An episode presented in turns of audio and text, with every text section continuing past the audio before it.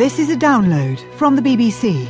To find out more and our terms of use, go to bbcworldservice.com/podcasts. You are listening to NewsHour, recorded on the 30th of July at 20 hours GMT, and coming up in the programme, the Americans have spent huge sums on power plants and roads in Afghanistan. Have those dollars changed Afghan opinions? The report argues that some of these projects may actually have an adverse effect. We report on the scandal that cost the head of the German Internal Security Service his job.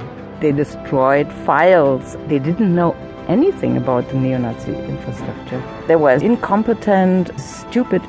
Also today, the Chinese 16-year-old breaking records in the Olympic swimming pool, and Apple take on Samsung. A jury is being selected today.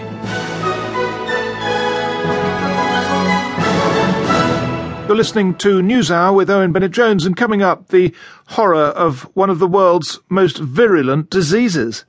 Ebola is feared more because of what a person in the throes of the disease behaves like and looks like than anything else. When you have Ebola, the virus attacks the linings of your blood vessels, blood veins, capillaries, and they start leaking. And eventually everything that, is between you and the outside world starts to look bloody. Ebola has reached Kampala. We'll cover that, and also go to California, where billions of dollars are at stake as Apple take on Samsung in court.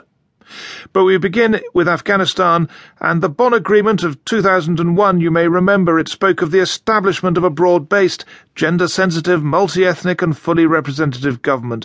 It urged the UN, donor countries and multilateral institutions to reaffirm their commitment to assist with the rehabilitation, recovery and reconstruction of Afghanistan.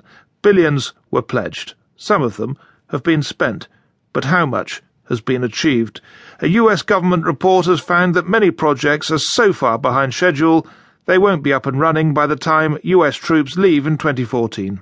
Rajiv Chandrasekharan has been covering this for the Washington Post, very familiar with Afghanistan, just written a book called Little America, The War Within the War for Afghanistan, and he told me what was in this official US report.